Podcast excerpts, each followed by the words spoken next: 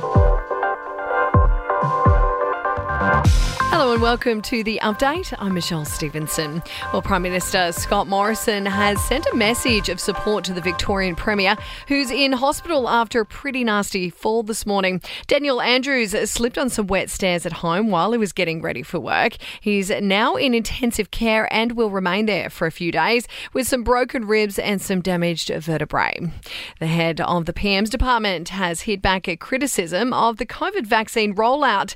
Labor has been arguing that a number of glitches in the supply chain are actually damaging the public's confidence in the process. But Philip Gaetjens has told a parliamentary hearing that those problems are very minor. The more that people go on about small issues like this, more that affects confidence more than the actual impact of those small issues themselves. Meantime, the federal government is expected to get more doses of the AstraZeneca vaccine from overseas in the next few days. It's believed an agreement has been reached. Now, you may remember that Italy recently stopped thousands of doses from reaching us, 250,000. So, luckily, we'll be getting some more soon.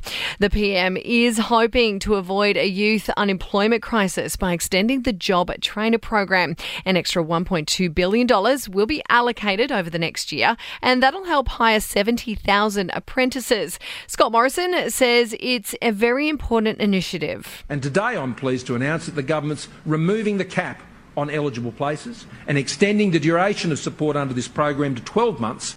Now, off the back of that, the Deputy Opposition Leader Richard Marles is actually calling for clarity over what help businesses will be given, and that's once JobKeeper ends later this month. If they don't do anything, what we will certainly see is thousands of businesses go bust and tens of thousands of Australians lose their job. Taking a look at sport now, in week one, teams have been revealed for the opening round of the NRL season. Benji Marshall will come off the bench for his debut at the South Sydney Rabbitohs, while Mitchell Pearce has locked in his future, signing a new deal with Newcastle.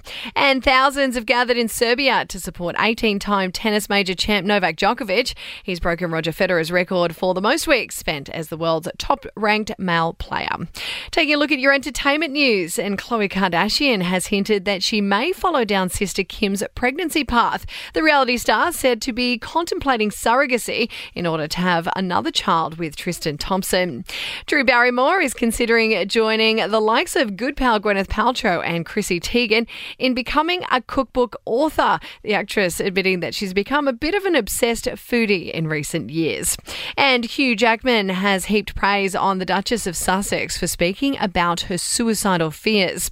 The actor, who's a patron for suicide prevention in Sydney, says he was astonished to watch Meghan and Prince Harry open up about their struggles.